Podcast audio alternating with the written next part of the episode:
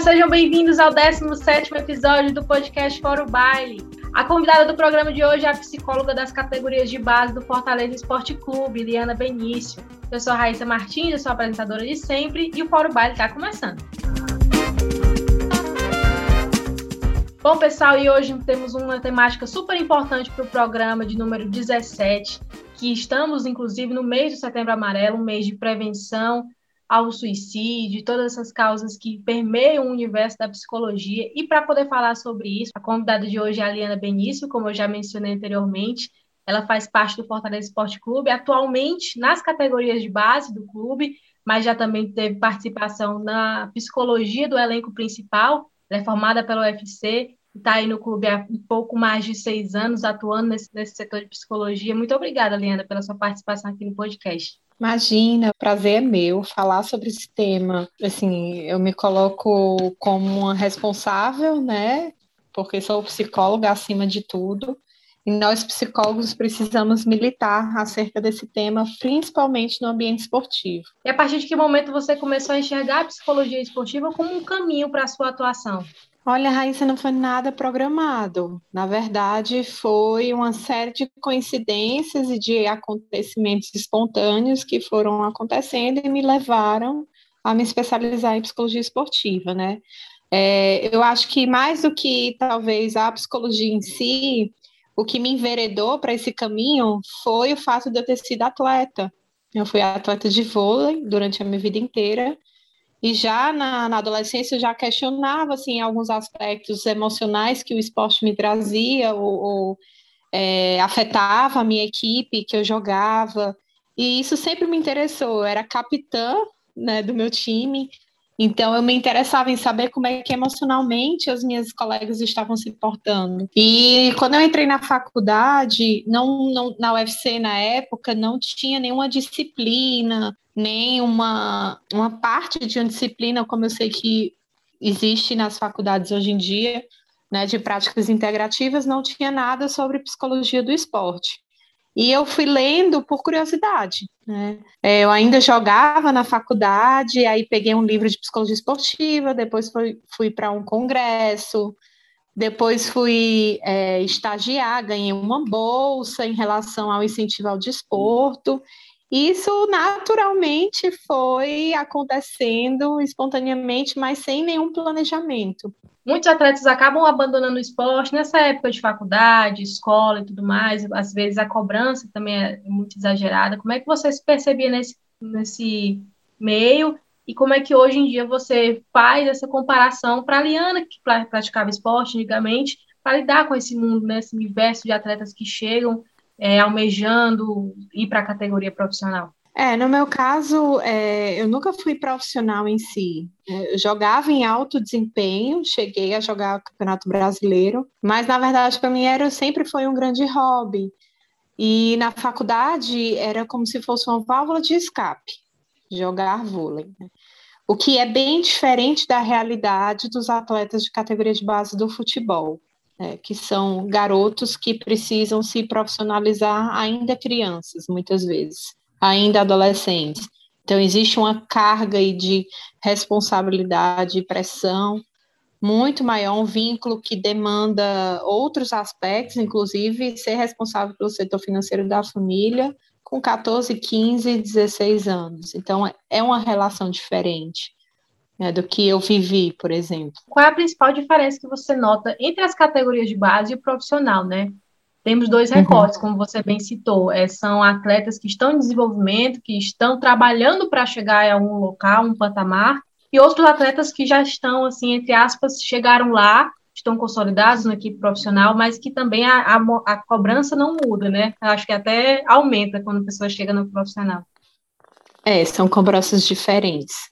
É, o profissional é para permanecer no alto nível né, e dar resultados imediatos. A categoria de base é um processo de formação, de construção. Então, são atuações diferentes, sim.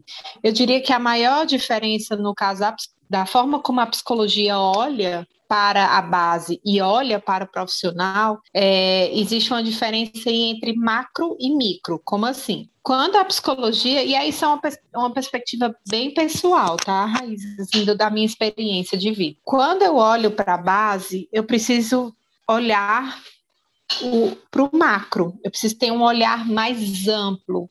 Em que sentido? Eu preciso olhar para o social, para a família, para a educação, para a escola. Eu preciso entender a relação que esse atleta tem com o clube. Enfim, eu não posso estar focada somente naquele resultado imediato que aquele atleta vai me dar, vai, né? Que é o fazer gol no domingo seguinte. É, eu preciso formá-lo, formá-lo para que ele esteja preparado para as cobranças que vai acontecer na vida adulta. Já no profissional, o que eu vejo é uma relação micro, um pouco mais micro. Claro que a gente se preocupa sim como é que está a vida daquele atleta, mas não é muito nosso foco. Nosso foco é fazer com que aquele atleta renda. Que aspectos emocionais interferem, como é que ele está em aspectos cognitivos, é, se está concentrado, se está motivado. E aí a gente está focado muito no resultado. Entende a diferença? Entendo. E aí, como é que funciona quando esses atletas não chegam nesse resultado esperado? Ou quando as cobranças acabam que transcendem o aceitável, vamos dizer assim, né? A cobrança sempre vai existir, porque, enfim, é um esporte de alto rendimento, né? Estamos falando do futebol. É, e aí, quando como é que o psicólogo pode atuar para poder ajudar esse atleta a entender que às vezes ele não vai chegar lá? Não vai conquistar aquele título, não vai conseguir marcar aquele gol. Isso é inevitável para todos os atletas do profissional. E eu tento deixar isso claro. Claro que a psicologia, ela é muito, ela trabalha numa perspectiva muito subjetiva, muito individual. Então eu preciso investigar antes o que, que está levando aquele atleta a não render tanto, que pode ser múltiplos fatores. Mas uma coisa que eu gosto de deixar claro ali é que eles não são máquinas. Né? E que eles desempenham outros papéis na vida dele para além de serem jogadores. Né? Então, quando eu estou investindo pesadamente no meu papel, na minha persona de atleta, e isso não está dando resultado, eu preciso cuidar de outros papéis. E, e aí meio que alivia. Mas, assim, o que eu gosto de trabalhar é na perspectiva que a gente chama na educação física, né, com os profissionais de educação física, eles chamam de treinamento programado. E eu gosto de trazer essa perspectiva a longo prazo para a carreira. Como assim? Você precisa entender que não dá para render sempre 100%. Vai ter uma hora que você vai ter uma queda, e essa queda ela pode ser psicológica, ela pode ser emocional. E aí aceitar que você vai passar por isso é o primeiro passo. Né? Não transformar isso em uma catástrofe, porque isso acontece, digamos, sei lá, com a maioria dos jogadores. Qual é a importância de um clube formador, né? No caso, o Fortaleza, tem categorias de base, mas ter essa inserção do departamento de psicologia, né?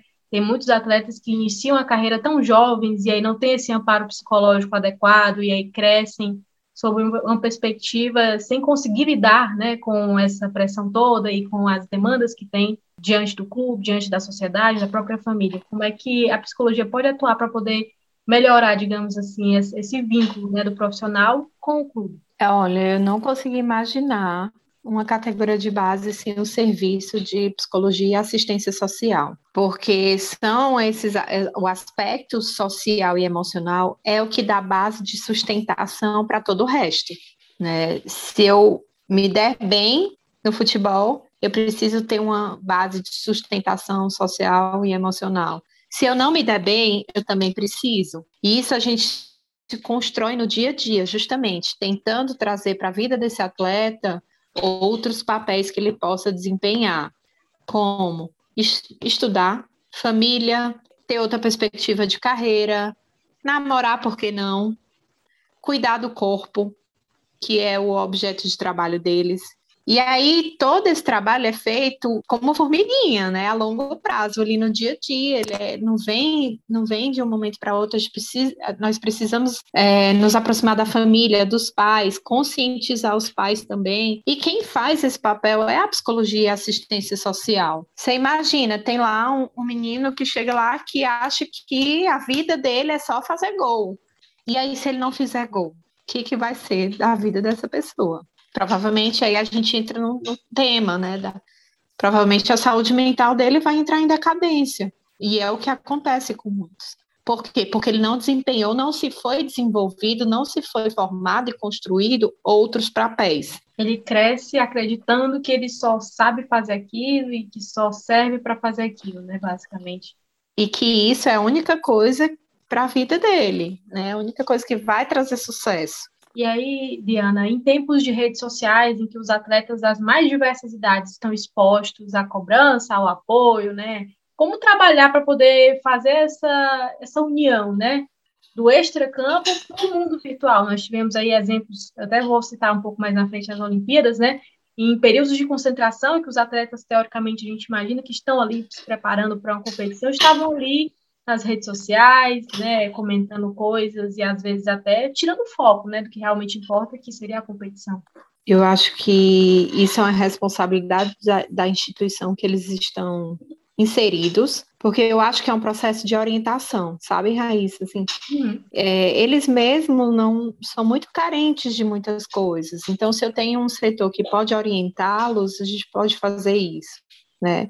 É, brilhantemente, por exemplo, a Thaís e a Alana do Fortaleza fazem palestra, né, com orientação de rede social, como eu posso utilizar meu favor, como eu posso utilizar a minha imagem pública, e isso precisa ser orientado pela instituição, né? Ou se não, se não tem esse setor na instituição, que você possa trazer alguém de fora para poder debater isso. Em relação à psicologia, há interferências externas que atrapalham os aspectos emocionais. Então, eu também tento orientá-los nesse sentido. Como é que você se prepara na concentração? O que, que você faz? Quais são as técnicas que você pode utilizar? Então, é um processo de psicoeducação mesmo. E aí não tem como falar da psicologia esportiva, que foi um tema super debatido agora nas Olimpíadas, quando a Simone Biles optou por não competir em algumas modalidades da ginástica artística, priorizando a sua saúde mental, né? Foram declarações bem fortes e que, de repente, os, o mundo se voltou os olhares para a psicologia, sendo que é um trabalho tão importante que está acontecendo ali nos bastidores que parece e só nesse momento ele vem à tona, né? Qual a importância da declaração de uma atleta desse peso, né? Porque ela é multicampeã, para reforçar mesmo essa educação e essa cultura de que a psicologia é muito importante para esses atletas de alto nível. Não é só é, comer bem, treinar e a fisioterapia, não. A, a mente também é muito importante. Olha, Raíssa, honestamente, eu acho uma pena que a psicologia do esporte ela seja vista nesses momentos de crise porque psicologia do esporte não é para apagar fogo e não é para acolher somente atletas que estão em desistência, em depressão. Existe uma preparação ali psicológica, não só voltado para a prevenção à saúde mental, mas também para uma melhor preparação, como se fosse um treino. É, e a minha preocupação, eu acho que é, é muito importante estar falando sobre isso na mídia, mas a minha preocupação é que o foco seja esse, que comecem a relacionar a psicologia do esporte como a crise, o atleta em crise. E aí, há pouco se vê relatos de atletas que já estão tendo acompanhamento psicológico há um bom tempo, há meses, há anos. Né? E eu tenho trazido essa, esse questionamento de que como é que a gente está associando a psicologia do esporte à mídia? É, claro, o psicólogo ele abraça essa questão da, da saúde mental, é um processo ético. Mas não só isso. A gente sabe que trabalhar com personalidade, emoções e cognições demanda tempo, demanda uma boa especialização de um bom profissional, é um contexto diferenciado, e isso precisa ser discutido também. Eu lembro até de uma ação, na época eu era estagiária ainda do GE Globo daqui, que o Fortaleza fez, foi em 2019, até anotei aqui no, no roteiro que era de prevenção ao suicídio, né, também, que foram, na ocasião, os muros da sede foram pichados, e a paz acabou, é, a, o terror vai começar, algumas frases assim, nesse sentido. É muito importante o que você falou aí também, nesse sentido de que a psicologia, às vezes, é voltada só para quando as coisas já não estão tão boas, assim, né, assim, e quando o atleta consegue chegar naquele, no ápice, na conquista do, do título, do, do campeonato, enfim, como é que o psicólogo se vê representado nessas conquistas. Tá? Um psicólogo que acompanha já o atleta há, há tanto tempo assim. Perfeito. É exatamente. E é esse trabalho que eu acho que precisa também é, ser mostrado, ser apresentado. E para todas essas pessoas que se interessam pelo esporte, em especial o futebol, né, que acaba sendo um esporte de maior audiência que a gente tem no nosso país e que carrega multidões, é, o que, é que você pode dizer assim de, de conselho para essas pessoas que se interessam, os atletas que, que, estão ali praticando, os torcedores que às vezes pegam no pé, são pesados também, né? comem a bronca do atleta e tudo mais. Então, essas pessoas que às vezes não entendem a importância da psicologia do esporte, acham que é, o atleta está ruim só porque, vamos supor, um exemplo de futebol, o esquema tático não está rendendo, né? Existem outros fatores por trás ali que podem explicar um não rendimento do atleta. É, eu acho que é complicado a gente criticar e falar sobre o que a gente não conhece. Né? Então, assim, se você perguntar para um treinador, torcedor que critica a psicologia do esporte, o que é que um psicólogo do esporte faz, provavelmente ele não vai saber ao certo. Né? E, e, isso é um engano muito grande que eu ainda vejo no futebol. Por isso que eu falo da importância e da discussão de é, o que é a psicologia do esporte e como fazer a psicologia do esporte, e não só isso, quem é que faz a psicologia do esporte? Porque senão é qualquer coisa a gente entra no senso comum. Então, assim, quando alguém me faz esse questionamento, Raíssa, eu, eu digo, vamos lá, vamos se aproximar disso. Você quer que eu mostre, né?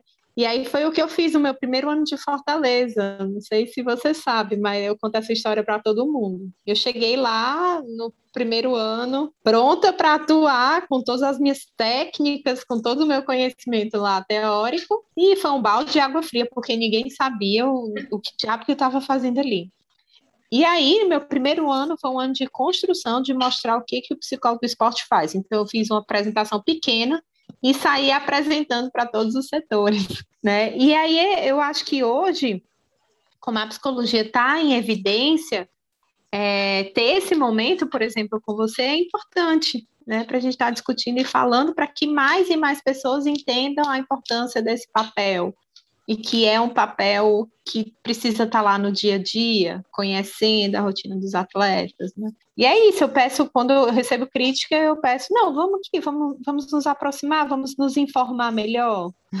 Acho é, que é por aí. Que a gente possa educar essas pessoas, né, que às vezes desconhecem, criticam sem conhecer real a função do profissional ali, e que as, muitas vezes isso é por causa desse profissional, é por causa dessa atuação que a gente consegue colher um fruto lá na frente, né?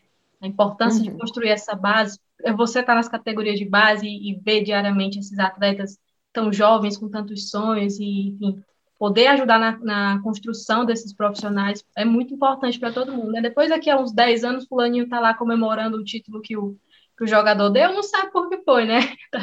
Uhum, exatamente. Liana, te agradeço imensamente aqui pela entrevista no podcast. Eu acho que foi um papo super esclarecedor. Muito legal também poder conhecer um pouco do bastidor de você no Fortaleza, né? Parabenizar pelo trabalho, tenho acompanhado também pelas redes sociais, inclusive li uma matéria que saiu lá no site, aí foi o que me despertou para poder fazer essa entrevista também, saber que esse trabalho está sendo bem feito e que a gente está conseguindo olhar para esses jovens, né, com o carinho e cuidado que eles merecem, né? Que a psicologia é muito importante para o desenvolvimento deles. Eu que agradeço o convite, Raíssa, assim, eu aproveito esses momentos porque nosso trabalho, como você falou, é dos bastidores, é lei de formiguinha, é invisível, não é palpável.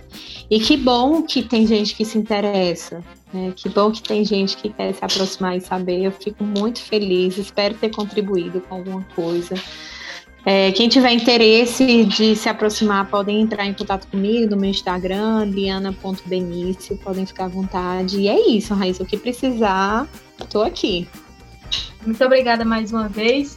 E a todos os ouvintes que acompanharam até o final dessa entrevista, muito obrigada também. Se você gostou desse episódio, compartilha nas redes sociais. Se você se interessa por esse assunto da psicologia do esporte, ou sabe de alguém que se interessa também, manda para algum amigo, compartilhe, vamos disseminar essa informação, essa área de atuação que é tão importante no futebol, no esporte como um todo. A gente se vê no próximo programa. Muito obrigada pela sua companhia e até o próximo episódio. Tchau!